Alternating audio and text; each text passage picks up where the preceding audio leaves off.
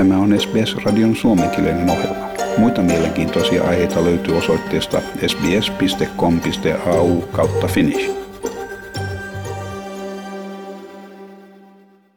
Yhdysvaltain avaruusjärjestö NASA sanoo, että kansainvälisellä avaruusasemalla ei ole merkkejä eripuraisuudesta amerikkalaisten ja venäläisten miehistön jäsenten välillä. Avaruusaseman johtaja Joe Montalbano sanoi ennen suunniteltua avaruuskävelyä, että maiden rajat eivät näy avaruudesta. You've heard this before, but you know when you're in space, there, there's no borders. You don't see, you don't see uh, country lines or state lines. So the teams continue to work together. Are they aware of what's going on on Earth? Absolutely. Uh, but the teams are professional. The astronauts and cosmonauts are some of the most professional groups you'll ever see. They continue to operate well. They continue to operate, you know, above all this work, and uh, there's really no tensions with the team. Uh, this is what they've been trained to do a job and they're up there doing that job. Amerikan ABC-televisioverkosto kuitenkin uutisoi, että yhdysvaltalaisen astronautin suunniteltu laskeutuminen Kasakstaniin kahden venäläisen kosmonautin kanssa venäläisessä avaruusaluksessa voisi olla uhattuna perustuen Venäjän avaruushallinnon johtajan vihamielisiin lausuntoihin. Roskosmos-järjestön johtaja Dimitri Rogosin, joka myös sattuu olemaan Vladimir Putinin läheinen liittolainen – uhkasi jättää yhdysvaltalaisastronautin avaruusasemalle samalla irrottaen aseman venäläisosan. NASA pitää kiinni siitä, että amerikkalaisastronautti palaa kotiin suunnitelman mukaisesti kuun lopulla. Venäjän kanava 1 televisiossa työskennellyt nainen herätti maailmanlaajuista huomiota erikoisella protestitempauksellaan. Hän ilmestyi uutislukijan taakse kesken suoraa lähetystä näyttäen sodanvastaista julistetta ja hänen kuultiin sanovan pysäyttäkää sota sekä ei sodalle. Protesti näkyi ja kuului usean sekunnin ajan ennen kuin lähetys saatiin kytkettyä toiseen uutisaiheeseen.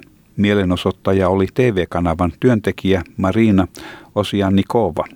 Ennen välikohtausta tallennetussa videossa hän sanoi häpeävänsä työskentelyään usean vuoden ajan TV-kanavalla levittämässä Kremlin propagandaa. Hän kertoi isänsä olevan ukrainalaisen ja äitinsä venäläisen. Tässä Marina Osajanikova selittää tekoaan tulkin välityksellä. Sadly, during the past years I worked at Channel One, I spread the Kremlin propaganda, and I am very ashamed of this. I am ashamed I allowed lies to be told on TV screens. I am ashamed I allowed Russian people to be fooled.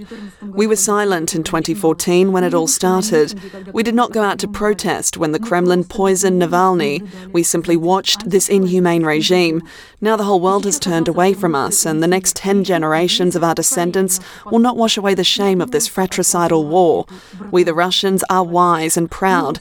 It is up to us to stop this madness. Come out to protest. Do not be afraid. They cannot put all of us in jail.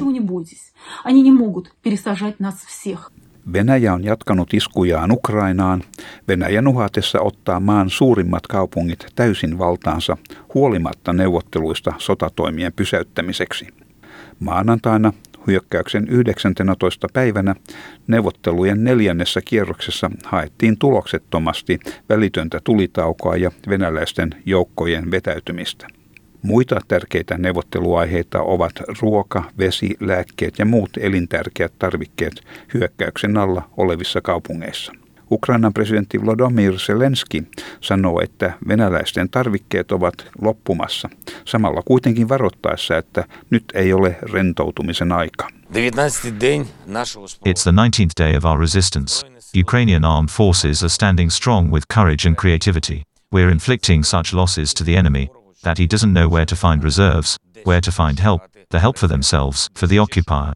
It's pathetic, but we have no right to relax. Russia has been preparing for this war for decades. They have accumulated significant military resources for evil, for the conquest of neighbors and for the destruction of the Ukraine and the Europe that we know and value. Venäläiset joukot pommittivat Mariupolin synnytyssairaalaa aiheuttaen valtavaa tuhoa selkeään siviilikohteeseen. Surmansa saaneiden joukossa oli raskaana oleva äiti ja hänen lapsensa. Kuvia tästä julkaistiin ympäri maailman. Toinen äiti, Mariana Vishergaskaya, selvisi synnytys- ja lastensairaalaan kohdistetusta iskusta ja synnytti tyttövauvan, joka sai nimekseen Veronika iskun jälkeisenä päivänä. Hän kertoi, että kohtalokkaan iskun aikana koko osasto, missä hän oli, hajosi. Lasia, ikkunoiden ja ovien kehyksiä lensi osastolla joidenkin seinien myös sortuessa. Hän kertoi, että he eivät tienneet, mitä tapahtui. Jotkut heistä onnistuivat peittelemään itseään, jotkut heistä ei. YK on pääsihteeri sanoi Vladimir Putinin päätöstä määrätä Venäjän ydinasejoukot valmiustilaan on vertahyydyttävä kehitys. New Yorkissa antamassaan puheessa Antonio Guterres varoitti, että ydinaseiden käytön mahdollisuus oli olemassa. Ukraine is on fire. The country is being decimated before the eyes of the world. The impact on civilians is reaching terrifying proportions. Countless innocent people, including women and children, have been killed. Further escalation of the war, whether by accident or design, threatens all of humanity. Raising the alert of Russian nuclear forces is a bone chilling development. The prospect of nuclear conflict, once unthinkable, is now back within the realm of possibility. Pääsihteeri kuitenkin pysyy kannassaan, että presidentti Zelenskin pyyntö lentokiellosta Ukrainan ilmatilaan ei ollut mahdollista, koska se aiheuttaisi vaaran konfliktin leviämisestä laajemmalle alueelle.